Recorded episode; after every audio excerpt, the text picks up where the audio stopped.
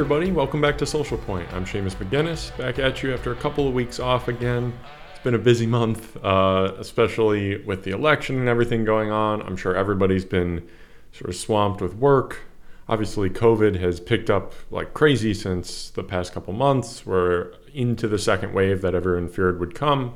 And of course, Biden's election over Donald Trump, which Trump finally started the transition process a couple days ago. So it looks like there will be a peaceful transition of power. But all that being said, I was going to talk to you guys this week about sort of a comprehensive healthcare policy, uh, everything you need to know about it, why we need Medicare for all in the middle of a global pandemic. But there's just too much going on, especially with COVID. And so there's a couple stories I want to get to today. And the first of those is in Texas. You might have seen these videos of the North Texas Food Bank, which distributed about 600,000 pounds of food for about 25,000 people for Thanksgiving and for just general food needs. Now, of course, that's a record amount of food that they're seeing uh, given out at these food banks. But not just that, 40% of the people who are coming into these food banks are coming for the very first time.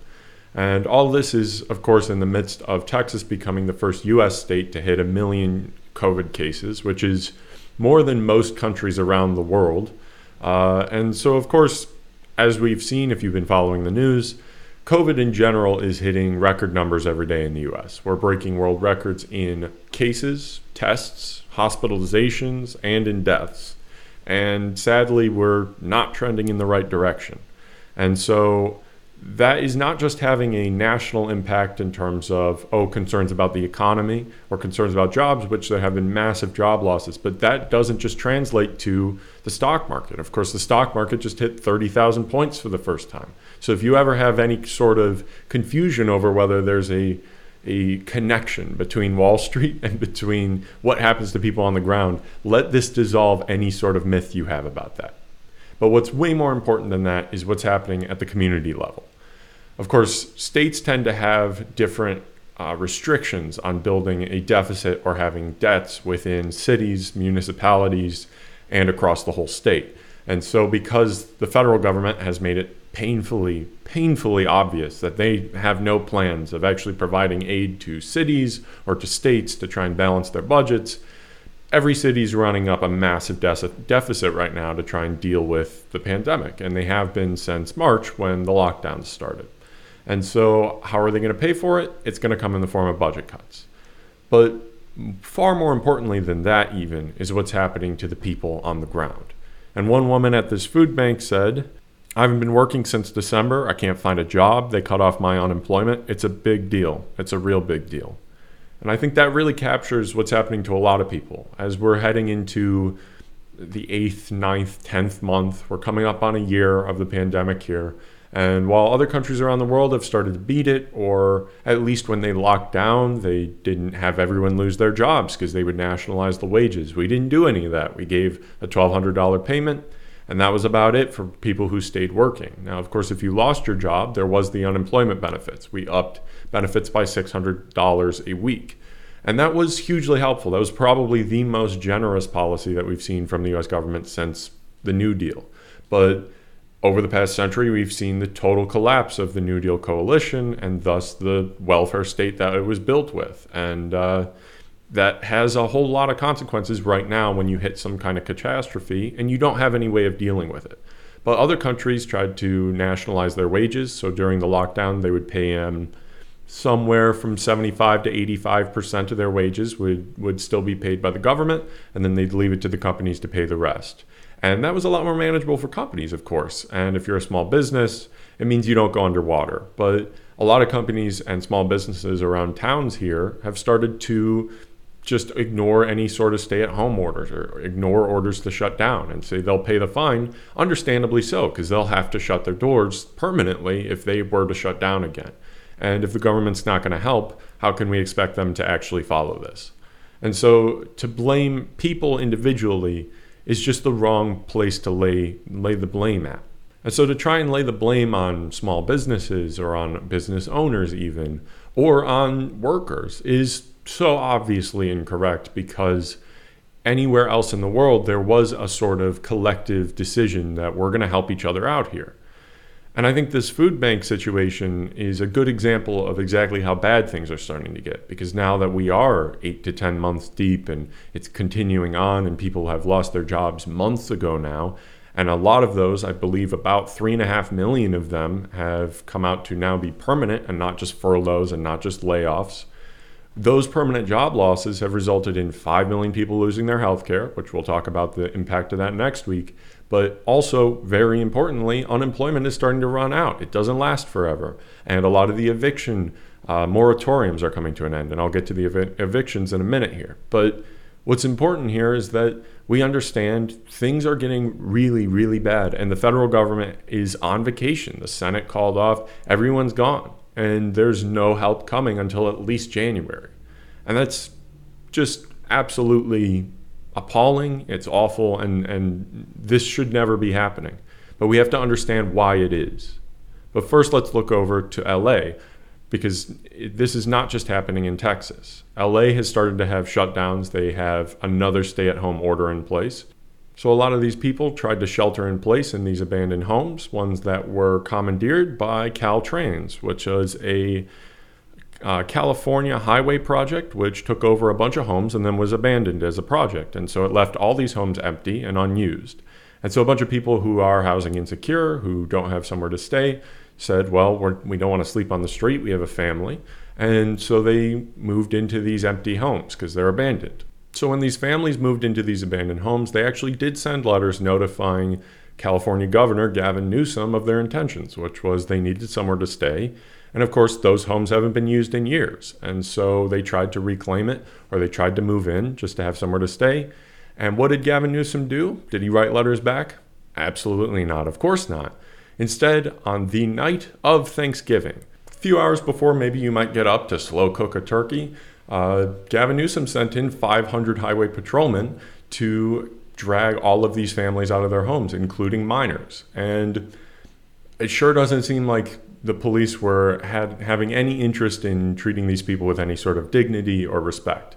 And the irony or just the tragedy of it being on Thanksgiving is cannot be lost on us. But in general, the fact that we're just okay with this happening in the middle of our society is just nuts.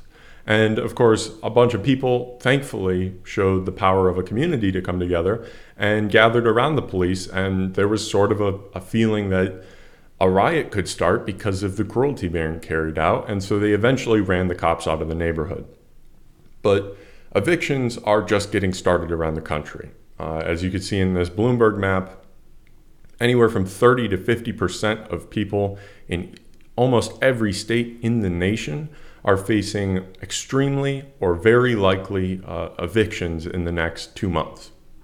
Now, of course, we aren't in August, we aren't in March. We're headed into the middle of winter in the middle of the US, and 30 to 40% of the people across the whole country are looking at losing their homes. And the apocalyptic nature of that situation cannot be lost on us. And if there is not a national moratorium on evictions, as there was earlier in the year, God knows what's going to happen to all these people. Now, in the middle of all this, there was a little bit of good news, which is that, of course, Joe Biden defeated Donald Trump in the 2020 general elections. But let's not too get, get too far ahead of ourselves here. As I said in the first episode of this show, let's not go back to sleep. And why should we not go back to sleep? It's pretty simple. The government corruption that people were so worried about under Trump, all of the nepotism, all of the basically policy for sale to China, to Saudi Arabia, to anyone willing to give Trump a hotel in their city after the fact, after his administration, I should say. None of those pay for play systems are going to stop. It's just that the other governors or the other governments are better at hiding it. And so people like Tony Blinken, who worked for private defense contractors over the past eight years. Uh, before that, he was a Joe Biden advisor. And when he was an advisor, he, of course, advised Joe Biden to get into the Iraq War. And so, how does Biden reward him for such wonderful and, of course, totally not flawed advice. He made him the future Secretary of State. Take the number one issue in the Democratic primary for Democratic voters. And for young people out there, of course, this is pretty much the main thing that people care about at this point, which is climate change. Of course, we've seen fires in California, we've seen record hurricane seasons. And how does Joe Biden want to, you know, react to that? Well, it's looking more and more likely like Ernest Moniz, who is Joe Biden's close personal friend and was also the Department of Energy Secretary under Obama, is going to take up his old role in the Department of Energy.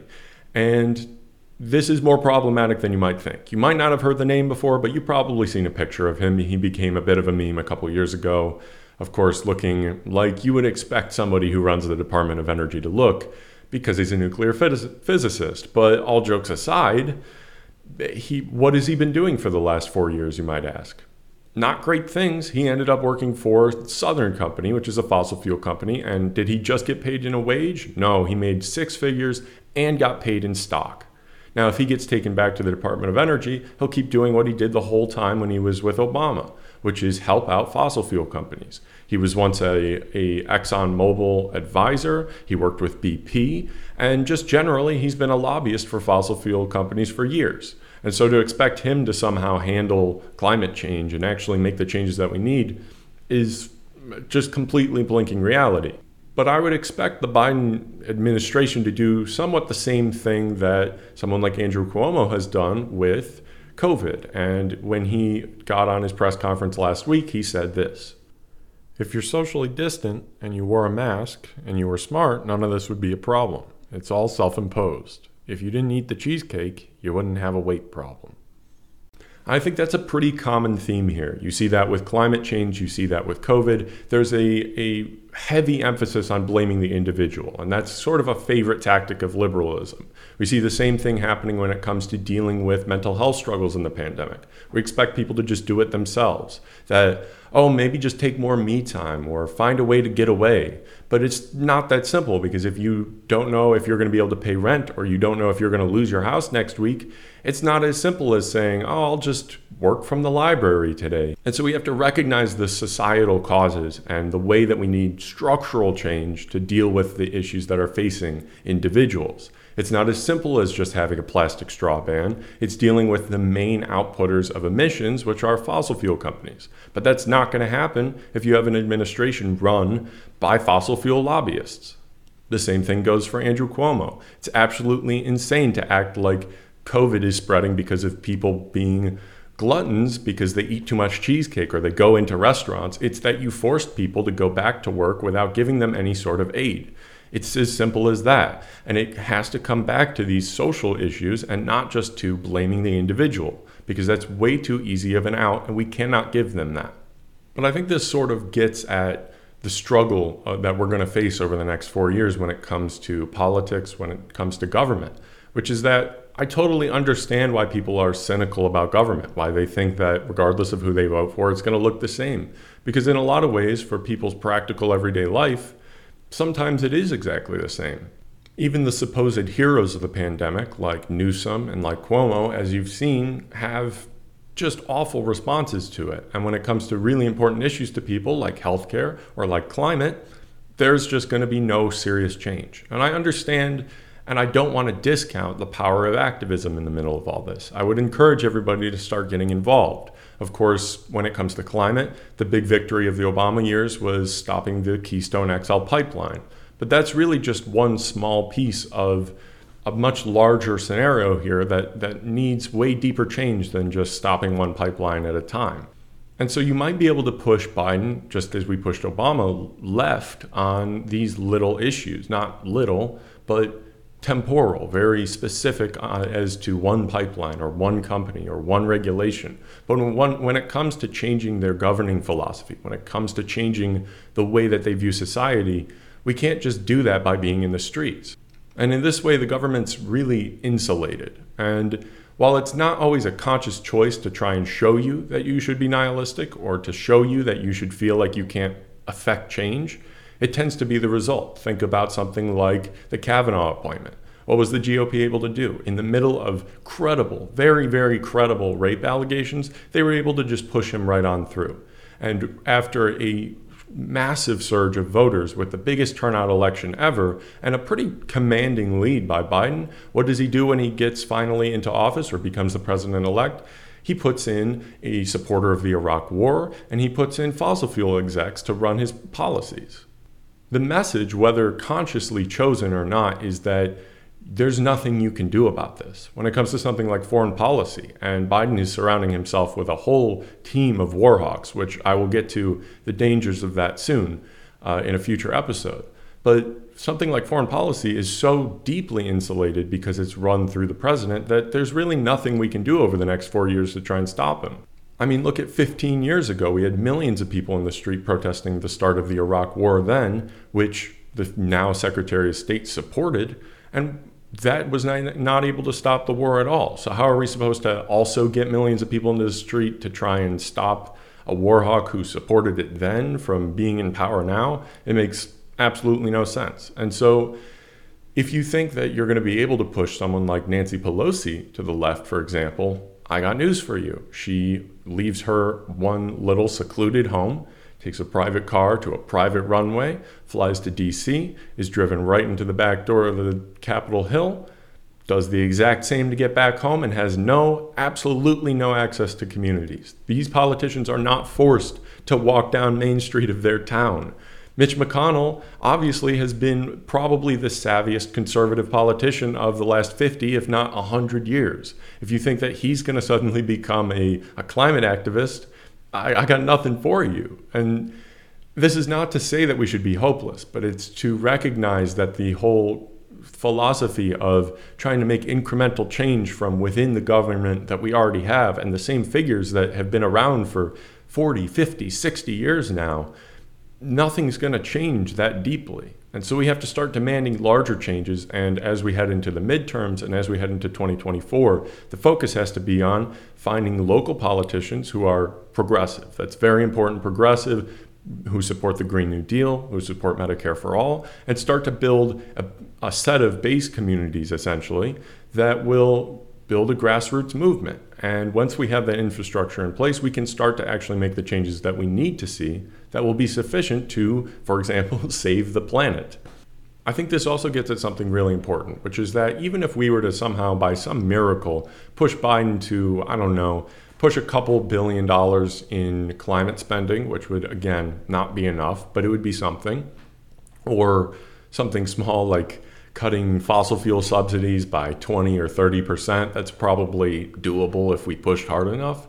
Those things are obviously not enough, but we also can't change the way that someone like Joe Biden or someone like Mitch McConnell or someone like Nancy Pelosi views society as a whole. And this gets back to what you were seeing earlier with the eviction crisis. We think of those people as just needing our charity. We tell people, oh, you should be uh, you know, donating to food banks, donate to homeless shelters. And I'm not saying you shouldn't do that. I'm saying that it shouldn't be necessary in the first place because we've built a society that's largely punitive if you make a mistake, or even if you do nothing wrong, but you just have a bad break, it continues to punish you. If you can't make rent, if you try to get your family inside somewhere because there's a shelter in place order, what's the governor going to do? Is he going to understand that it isn't some moral failing? You didn't just not work hard enough to, to end up where you're at? No, they're going to send in the cops and they're going to kick you back out onto the street. And I think that's a pretty common recognition of there's a divide in the way that we view society. You see, especially a lot of conservatives, but just in general, people being all about the hustle, about just needing to work hard enough and you'll definitely get where you need to go. And this is not to say that any sort of left politics should avoid the idea of having a, a very stringent work ethic. It's more that we need to combine that with a societal kindness that wor- working hard isn't always enough. There are moms working three jobs just just to support their kids. We can't possibly accuse them of not working hard enough, and they're the ones who need the food banks on top of that. But we need to start recognizing that society has to be built on solidarity, not through just aid and charity, but through having those be unnecessary. That we actually make everyone the agent of their own ability, not in the liberal sense of, oh, you just got to work hard to achieve your dreams, but that we're going to create a system that's kind, that allows your life to go through hardships without being punished for doing nothing wrong in the first place because struggles or being permanently relegated to the working class is not some moral failing on any individual's part. It is a systematic and systemic disease that we are facing.